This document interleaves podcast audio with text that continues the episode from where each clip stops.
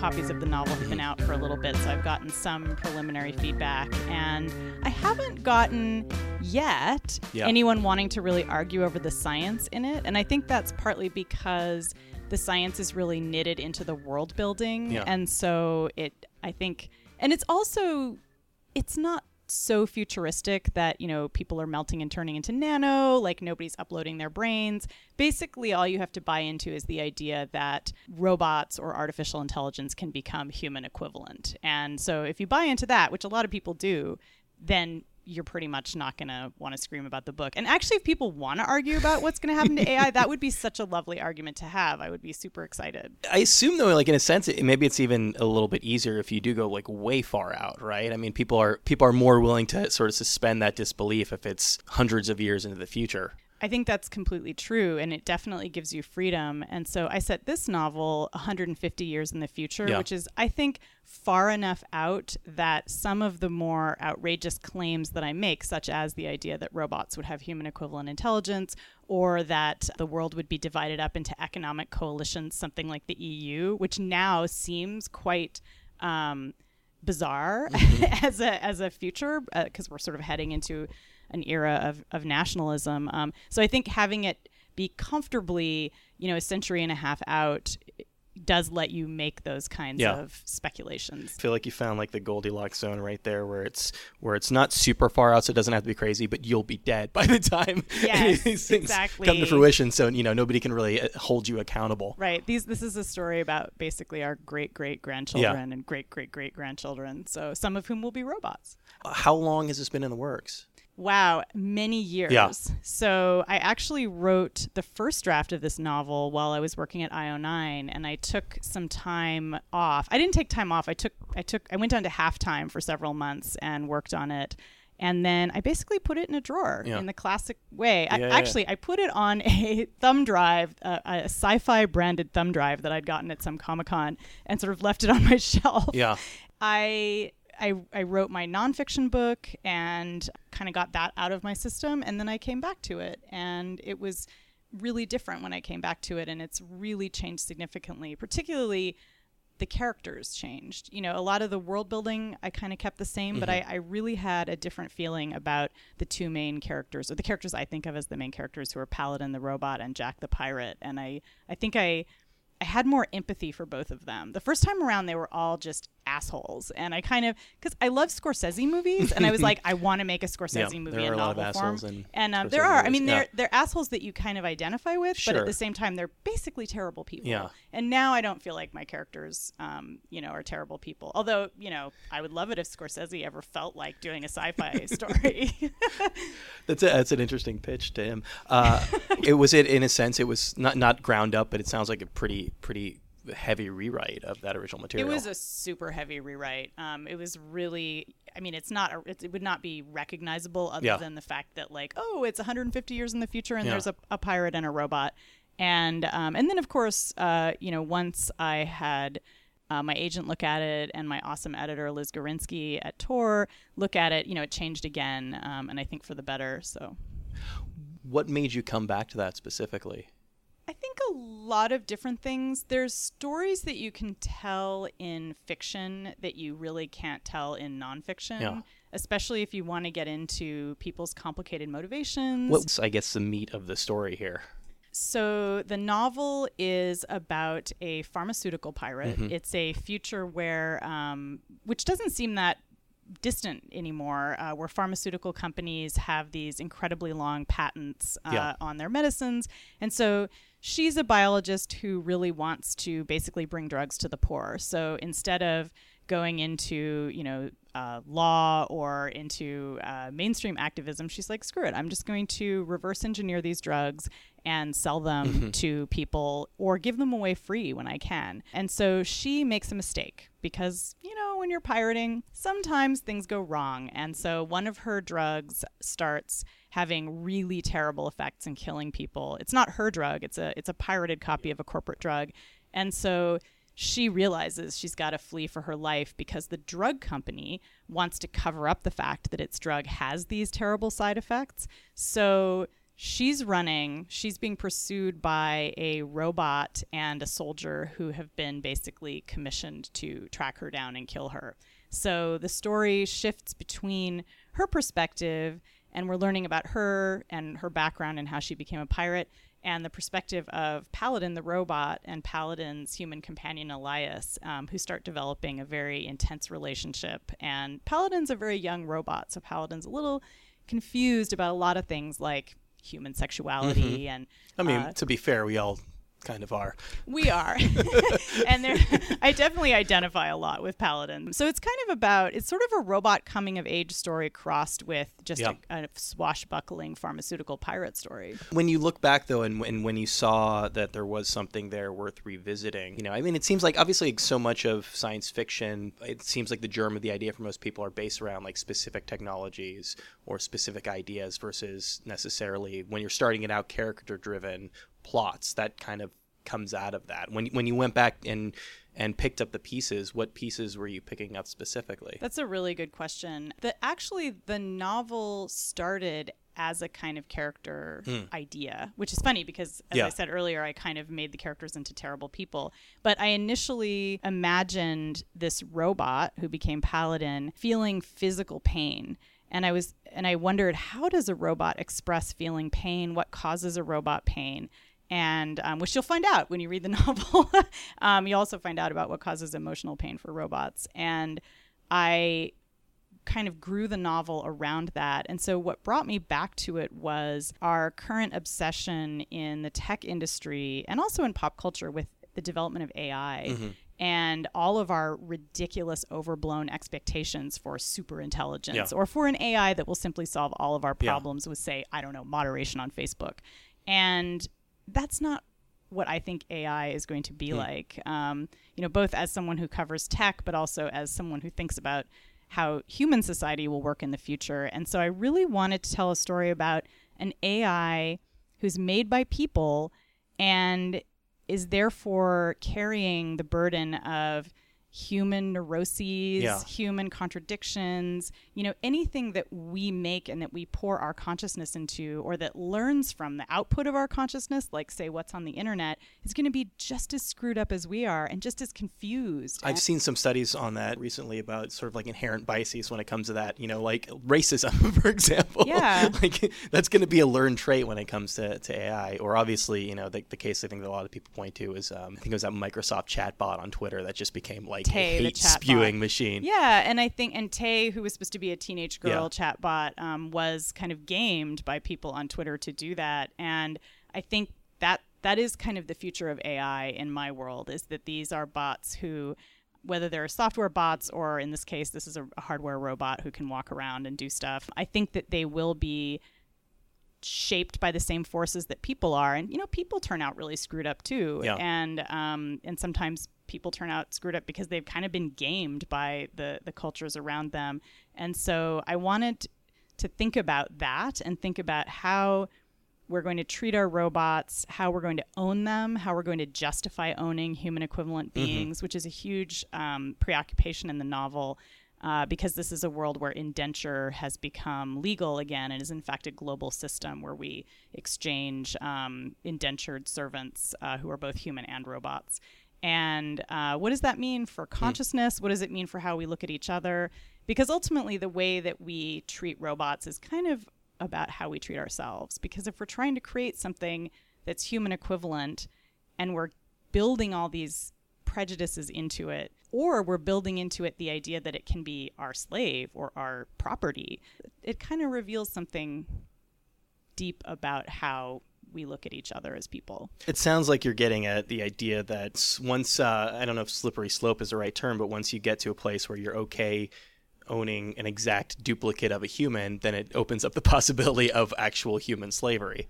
That's and that's exactly what happens in the novel. Um, it's once robots gain civil liberties and civil rights, um, and this is kind of in the deep backstory, and I've I've dealt with it in a couple of short stories. Uh, the robots have a civil rights movement, and at that point, they can't be slaves anymore uh, legally because they've they've achieved this this level of you know they they have to be treated like humans legally. So that's why governments invent this system of indenture where robots can be owned for a period of time by anyone who pays to make them. In other in other words, they have to incentivize the manufacture of robots. Like why would you build a robot that's just going to go off and be free and do nothing? Like you're going to lose all that money. It's really expensive to make them. Um, we don't need that incentive when we make human babies uh, for some reason. but for making robots, you know, nobody wants to do that. So the idea is that you can own a robot for up to 10 years under indenture to make up for that money that you sank into it. And so then clever lawyers say, well, if humans, uh, you know, if, if robots are equivalent to humans, and robots can be indentured, well, why can't humans be indentured too? So that leads us to the world of autonomous, where you know humans and robot. Thanks to robots, humans can also be indentured, which of course creates a lot of tension between humans and robots because they kind of blame robots for their slavery. I've been talking to a lot of roboticists recently. I've been having this conversation around around biomimicry, and it sounds like the two reasons why you want to create a bipedal robot are one, so that it's familiar, and two, because we've already set up our world for people who look like us, creatures that look like us. So why not do something that can operate well in that world? But at the same time, I think there's a reason why really the only mainstream consumer robot right now is the Roomba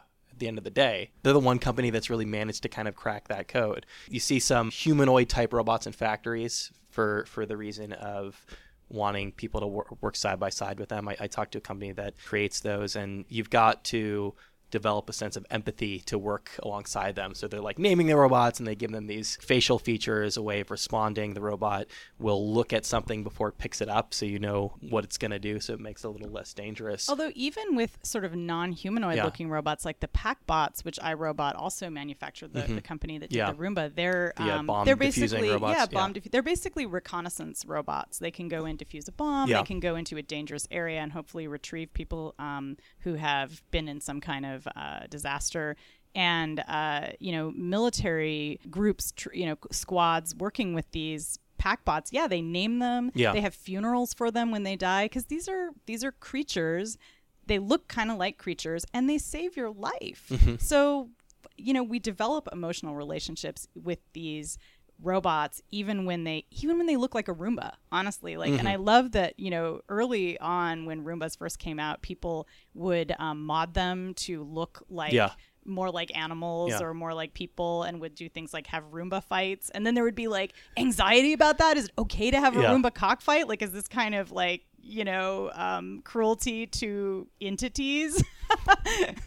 Are we doing a good job then of answering these questions before they become really problematic? I mean, since we're slowly developing robots in our lives, do you think that ethicists and people having these conversations are good doing a good job of addressing them before they really become a problem? I think they're doing a shitty job and it, it actually really it fills me with a lot of anxiety Yeah. because I feel like we are talking ourselves into having slave robots Yeah. and um, with all that implies and especially if we do really want them to become like humans the idea that and I think you're right that the Roomba is kind of the archetypal domestic bot. I mean, that is a slave bot. Yeah. You know, you can step on it. It's built to look like you can crush it with your foot. And what does it do? It cleans for you. It's a, you know, it's a robot housewife or or a house slave. Yeah.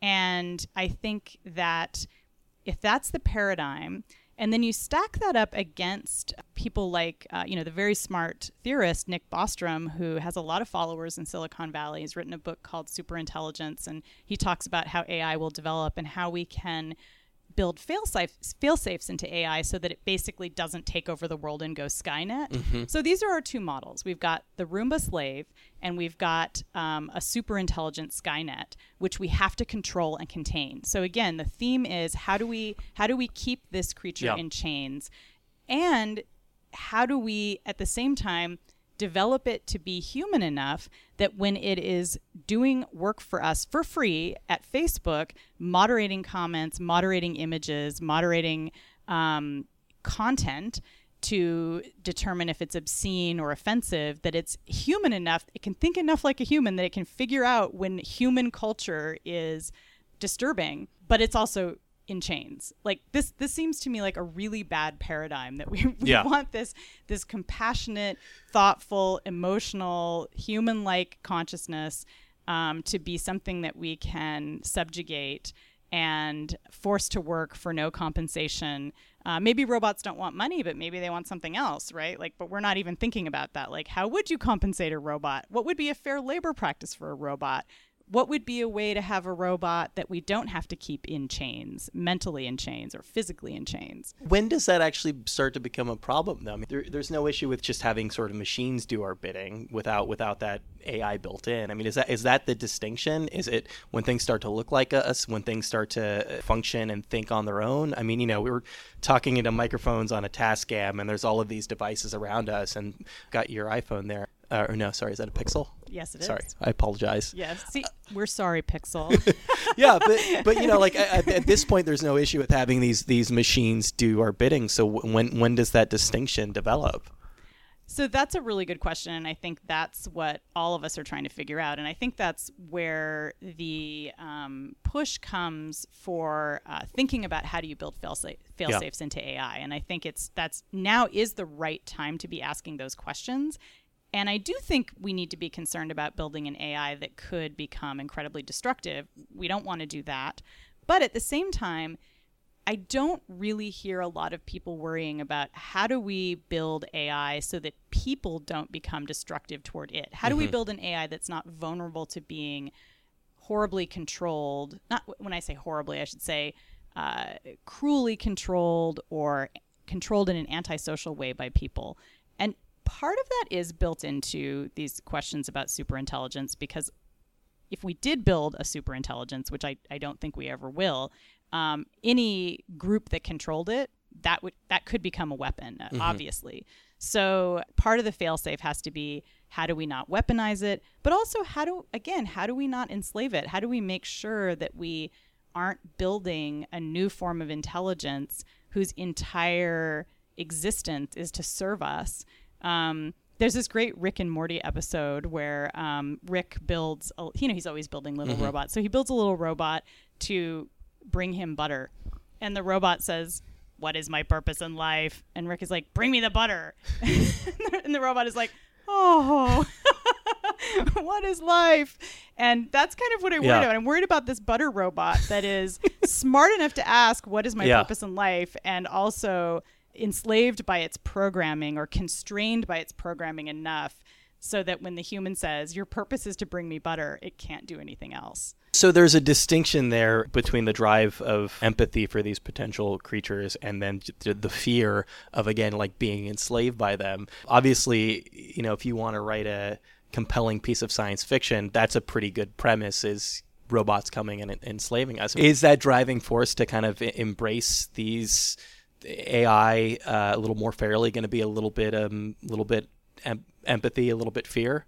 I think it. I mean, in the same way that we approach other humans with yeah. empathy and fear, always. And I think I've I've always felt like the trope of robots coming to enslave us in science fiction has always really been about the fear of humans enslaving each mm-hmm. other because it's a lot of projection. You know, yeah. we're we're building these things, and it's like, of course they're going to want to enslave us, so we have to enslave them first. Yeah. What if we What if we got out of the enslavement paradigm and got more into a civil rights paradigm, and we thought about how do we create artificial life, artificial intelligence that understands human civil liberties, and we understand that it should, when it can, when it's ready.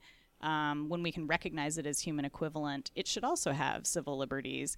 And it's not that there aren't people thinking about this, but I feel like this is not a dominant part of the yeah. conversation that we we always go right to this place of we must fear the robot uprising. And in fact, the robot uprising might be actually a really good thing for us um, because if we if we program them to understand the concept yeah. of civil rights then the uprising will look more like a civil rights movement, um, which I have written about in my science fiction as well. I have a, a, short story that you can find online called Drones Don't Kill People, which is about what happens when robots say, when drones say, we're not going to fight your wars anymore, we're going to have a civil rights movement. Uh, we want to just go be ourselves and do like whatever drones want to do when they're not fighting war.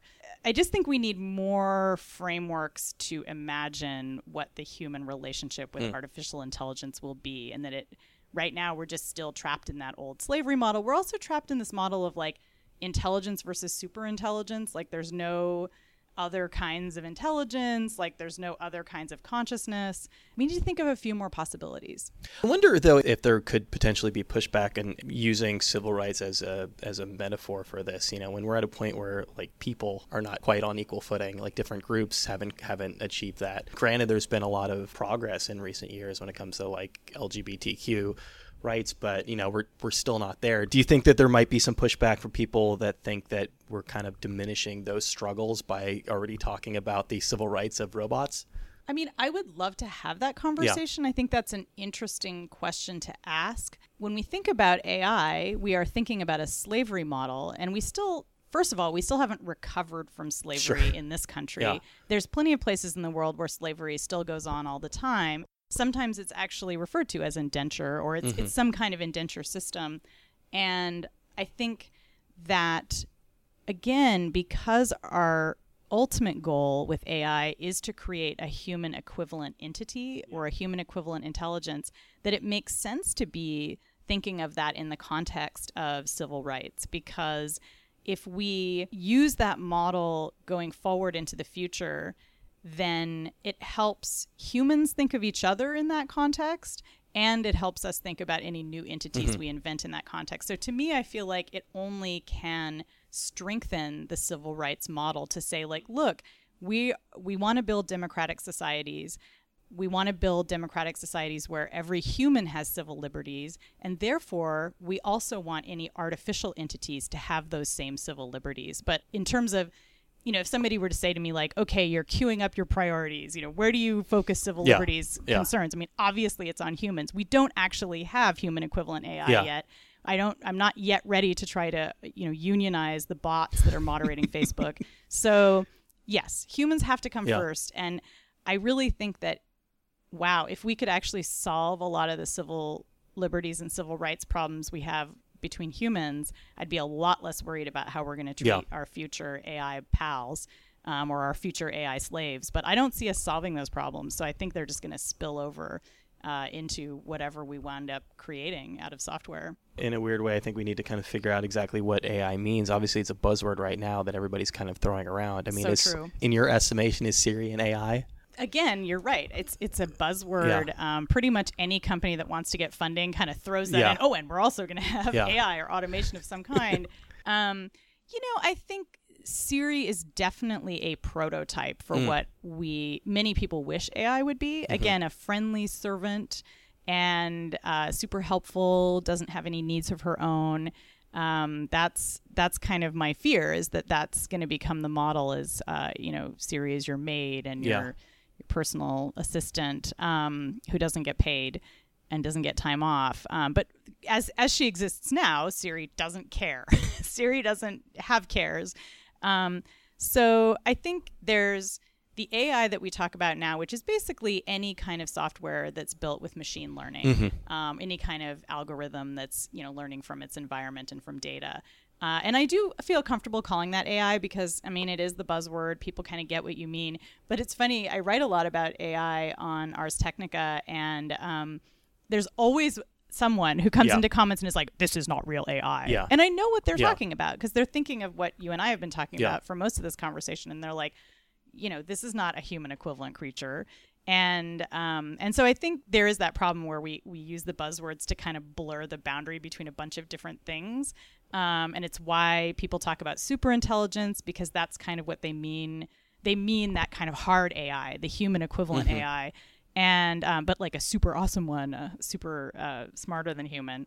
Um, so the long-winded answer to that question uh, is over, and my short answer is um, yes, we have AI. No, it is not human equivalent. That's the other double edged sword of, of science fiction. It brings up a lot of these really great ideas, but it really sets the bar high as far as expectations go. I mean, this is, again, I've been thinking about this a lot because all these conversations I've been having with different roboticists. But you know, we interviewed the um, CEO of iRobot, and you know, asked whether it has been a net positive or net negative. All of these these expectations, you know, like they always compare themselves to like Rosie the robot, for example. It's easy to be unenthusiastic about the breakthroughs that are happening in, in robotics when you're you have when you take such a long view of things. They don't necessarily feel as exciting as they're happening. Yeah that's really true. It is difficult when science fiction gives you these, uh, you know, like a movie like Her, Yeah. where it's like, oh, Siri really is, art, you know, a super intelligence. And it's that double trick of like, oh, it seems like it's next year. Yeah, exactly. And you know, and a lot of the AI believers uh, in Silicon Valley think it's going to be next year. Yeah. You know, or they think it's going to be by the end of this century, which I think that's even really optimistic. By the end of this century, I think AI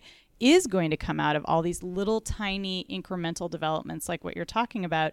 I mean, the idea that we have. Um, you know the Boston Dynamics dog bot. What is its real name? Oh, uh, Big Dog? Big Dog. Yeah. Um, You're pretty close on that. well, a lot of people call it Dogbot Yeah. for, for fun on the internet. And Big uh, Dog's a goofy enough name in and of itself that you don't need a yeah. So, nickname. but Big Dog was Yeah. a huge leap forward, Yeah. and it doesn't have a head. It doesn't Yeah. really. I mean, it looks doggish enough that people were freaked out with that very first video where people were kicking it, which was not to harm it, but just to show that it could recover um, from being, you know, shoved and it could regain its balance.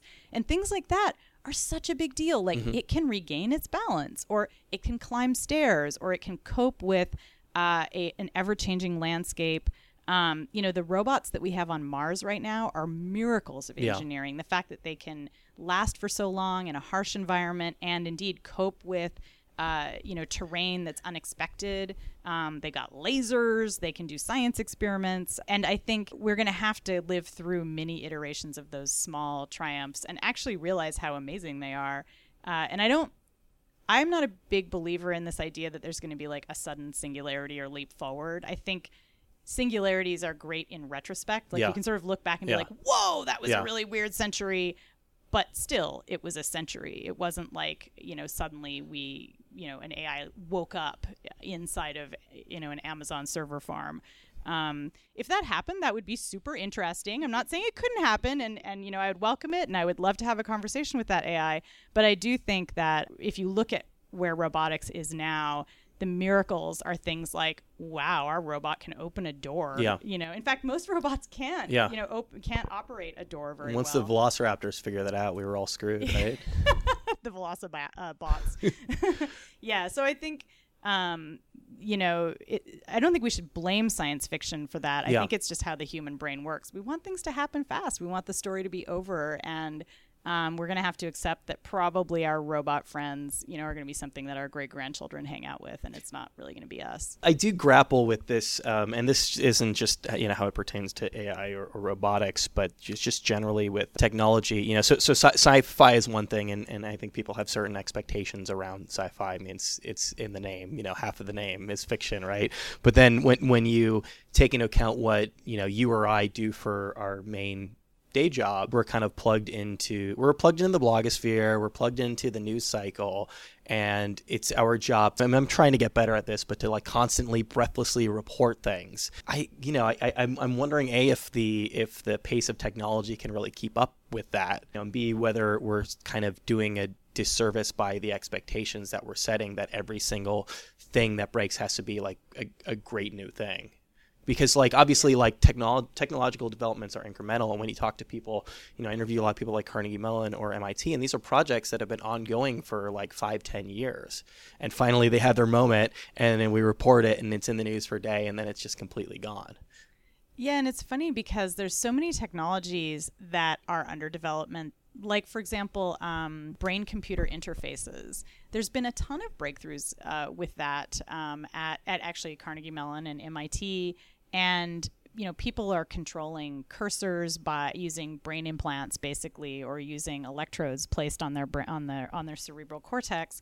And that's amazing. And in fact, there's even been experiments where a human could control an insect or an animal by using a computer uh, as a as a mediator. So their brain was connected to the computer, which was connected Yeah. to an animal on the other end, uh, a non-human animal, um, and that's kind of insane. And at the same time, it's very incremental. It's like when I say Yeah. control, I mean like it got the insect to you know fly a different direction or move its leg or something really simple. Um, it's not like they're sharing thoughts with the fly, um, although that would be freaking awesome. Um, Maybe a David Cronenberg movie is what that would be. I, be. tell, like, I love that movie, so I'm like, yeah, I, I, I want. I actually want to share thoughts with like a corvid of some kind, like a raven. That would be super cool. But that can be another novel. Um, So I think you know, is it our fault because we write clickbait headlines yeah. about about robots? I mean, it's nobody's fault. I think it's again, I mean, you know, scientists and roboticists are just as guilty as journalists and science yeah. fiction writers of overhyping their stuff. This is something I feel like I kind of knew in the back of my head, but that somebody really spelled out for me recently, and it kind of clicked. And it was the researchers are under all the same, if not more pressure than we are. You know, at least we have like a per post rate or a salary, and they're overselling their stuff because they want to make it onto the front of nature because that's how you get funding. Yeah, they want the DoD to give them money. Yeah. They want you know um, the sort of disappearing um, government funding for yeah. science. Um, and but again, I think this goes back to you know let's not blame ourselves and sort of like you know poop all over what we're doing here because part of this is about how the human mind works. Mm-hmm. We tell ourselves stories. We think through the possibilities of what we're doing now through storytelling and some of those stories will turn out to be complete lies. Some of those stories may turn out to be somewhat close to the truth. And so when we write stories where we say, wow, um, you know, someone has invented a robot that can walk over Martian terrain. Now it's on Mars. Um, and, you know, this could mean that in the future we would have human equivalent creatures that were robots on Mars. Um, you know, that last part is highly speculative, but it is where we want to go. It's where I want to go. It's where roboticists want to go. It's where many humans want to go. And that means that it will inform what gets funded. It will inform what kinds of things scientists and engineers study and what they build. And so we're kind of all participating in a long term story where we're trying to build these futures. And so it's important for us to tell stories about a future that is pro social, where we are doing things with our robots that will hopefully help humans and help the environment and help us to have a long term human presence in the solar system instead of telling stories about how can we build a more efficient murdering bot? Um, how can we build something that could possibly take over the world? And um, my favorite AI scenario from the the superintelligence crowd is what if we build an AI and we tell it to help us and make us happy and so it decides to put us a foot underground in a cement bunker with a heroin drip? And because it says well but that is you know the, this you are describing the matrix to be fair. Basically yeah that's very true yeah. And so except they find in the matrix that the heroin drip isn't enough. They yeah. have to give people like a dystopia to keep them um, yeah. invested.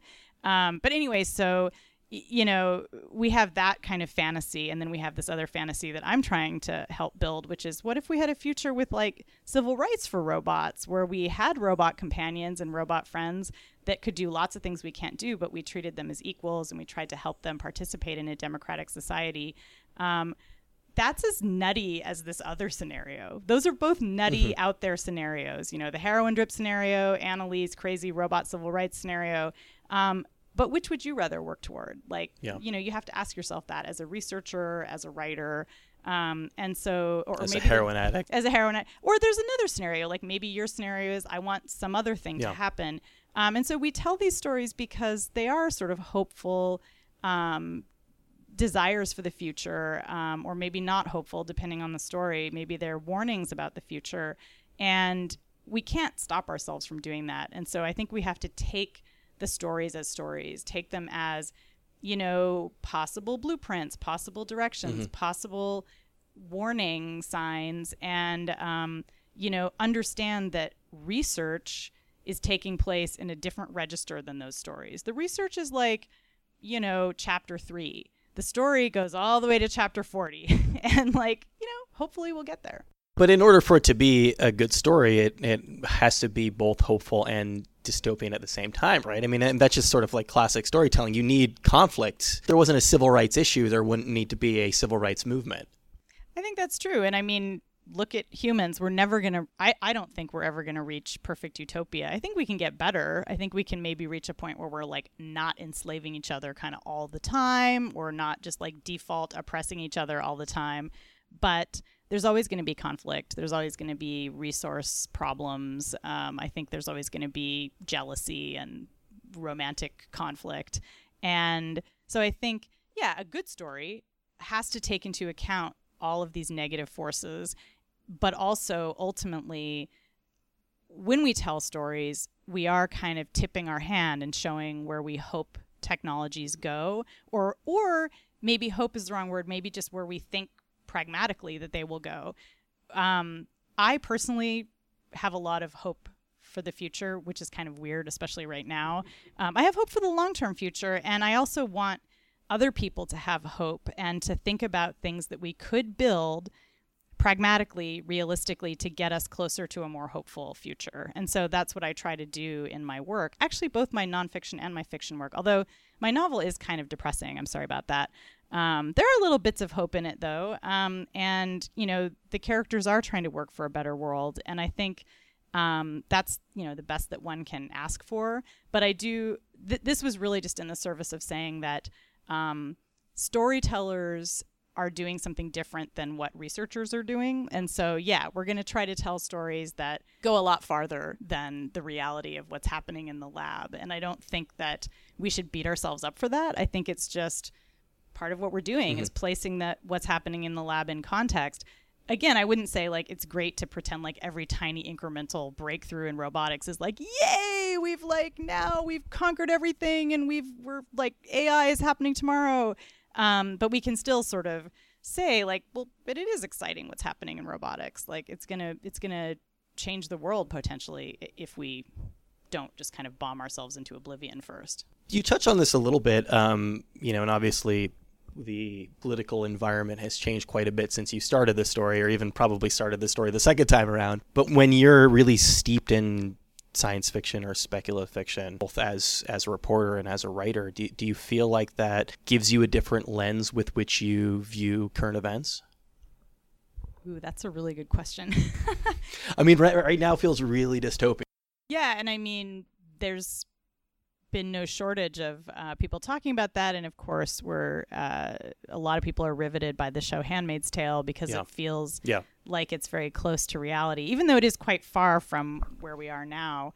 Um, I think what science fiction does is it gives you that big picture which allows you to kind of transcend the horrible stuff that's happening on a week by week basis mm. and look at the long curve of time yeah.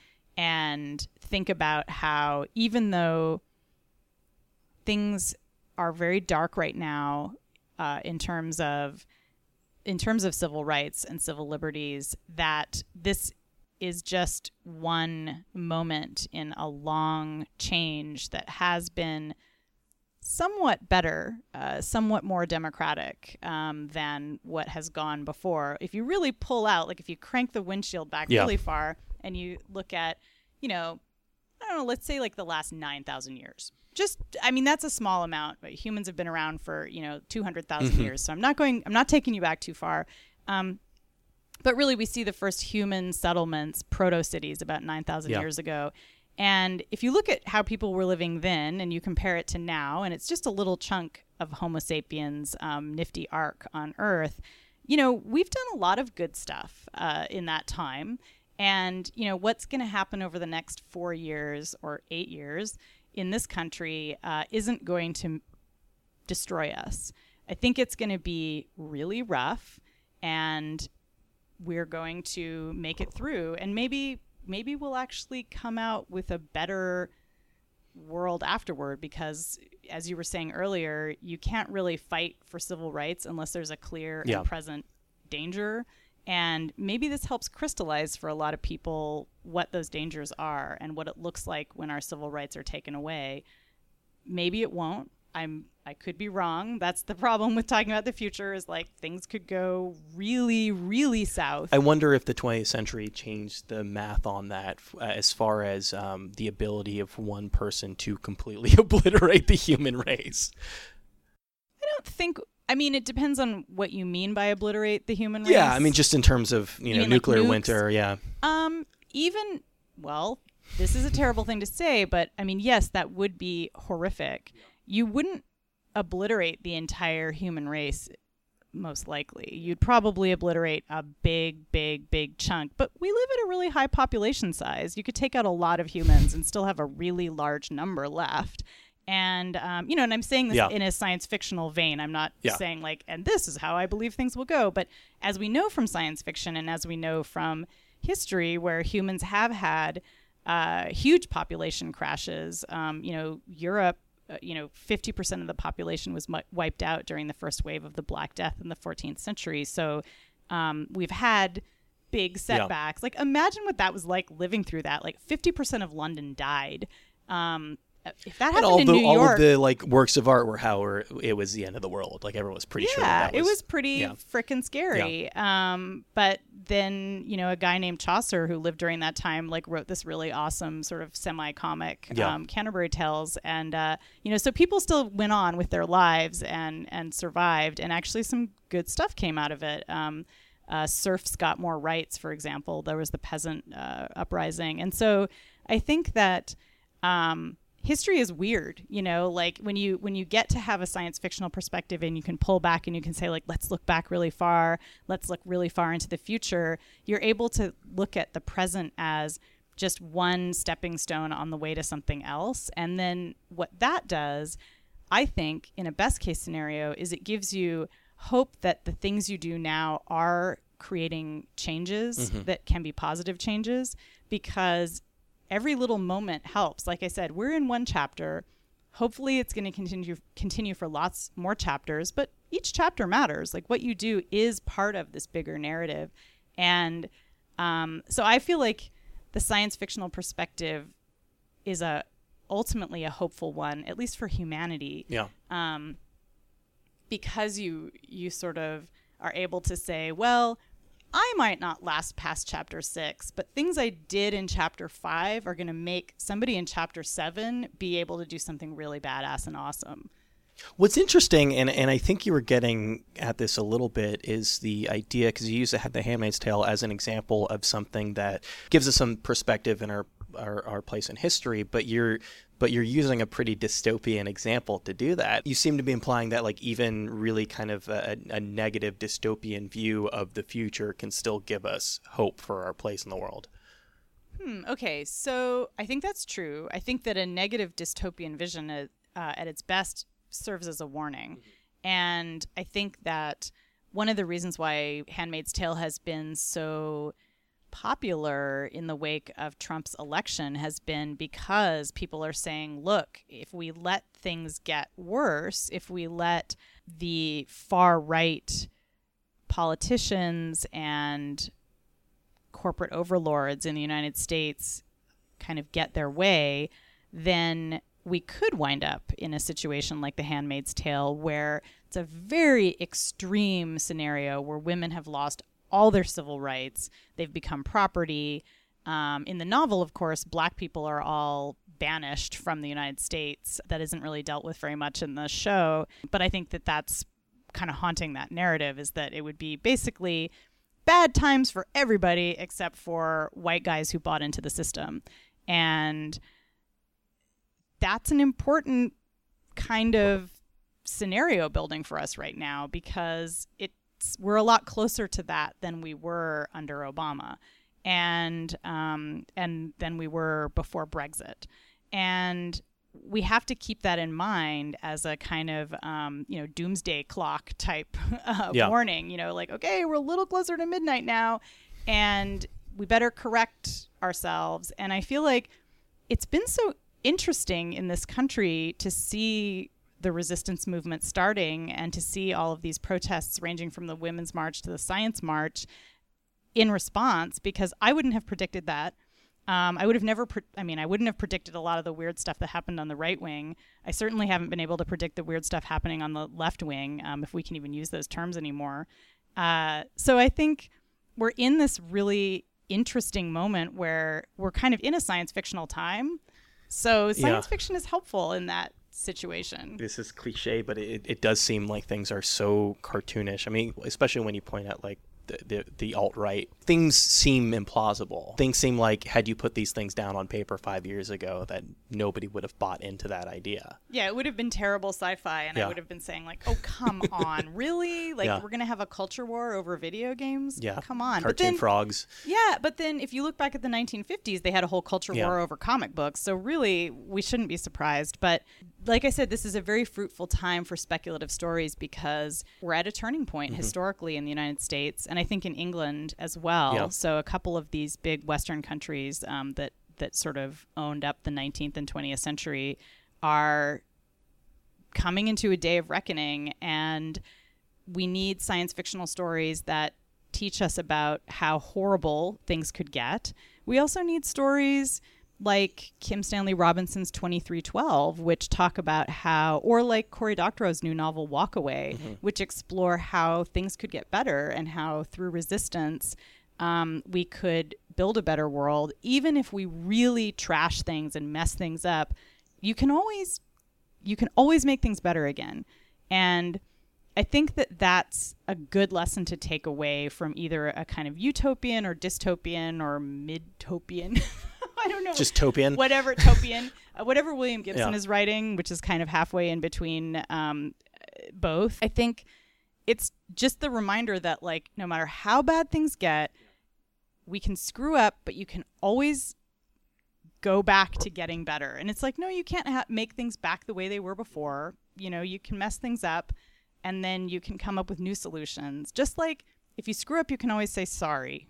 Yeah. Which sounds like this is a, you know, four year old person lesson, like, which I, I feel like I've had to teach to Yeah. certain four year olds and five year olds. But you really can always, you know, history is, it is a long arc and we are going to have lots of opportunities to make things better. And so even if it gets full Handmaid's Tale, which really I hope that we will That not let bummer, it yeah. go there, um, we can still fight back. And actually, I think season two of the show might be about that. So, you know, maybe we'll get some hints. Not that you're spending a lot of time thinking about the next book, but do you feel like the current moment in time will have a very will have a very tangible impact on the next thing that you write?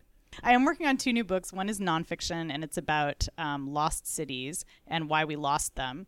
And the other one is another fiction novel for Tor, and um, it's going to be about time travel and changing the timeline. And it's very much affected by both books. Actually, are very affected by what's going on right now, and they're both about hard solutions to hard problems. Uh, there's no easy fixing uh, these issues, but I think if we understand the complexity of the problems, that helps us get toward figuring out what the hell to do next. There goes Annalee Newitz. That was actually recorded a while back when she was in town for BookCon, but we've been holding on to it for a bit because she has a new book coming out next month on Tor called Autonomous. It's already been getting quite a bit of good buzz, and I very much enjoy that conversation. As you probably gathered, I've been a little bit obsessed with robotics of late. That has to do with my job. Uh, at uh, TechCrunch, put on a really big robotics event and the MIT campus a couple of weeks back. So I've been uh, I've been thinking about the current state of robotics, and it was nice talking to somebody who has been thinking about that as well and, and projecting a little bit beyond that. Uh, really, really interesting conversation. Can't wait to read the book. Thanks so much to her for taking the time to do that. Thanks to you guys, as always, for listening to the program. If you've got any feedback, it's rwildcast at gmail.com. I checked that mailbox apparently for the first time since like March, so uh, I'm going to be going out of my way to be checking that more often because uh, I had some guest suggestions from um, early I guess late, late, uh, late winter, early spring. You can also like us on Facebook. I guess that's a way to get uh, some more immediate feedback as well. Follow us on Tumblr. That's rylcast.tumblr.com. That is the first and best place to get all of your RIYL related information. And uh, I think that's about all I got for this week. So stick around because we will be back just about this time next week with another episode of RIYL.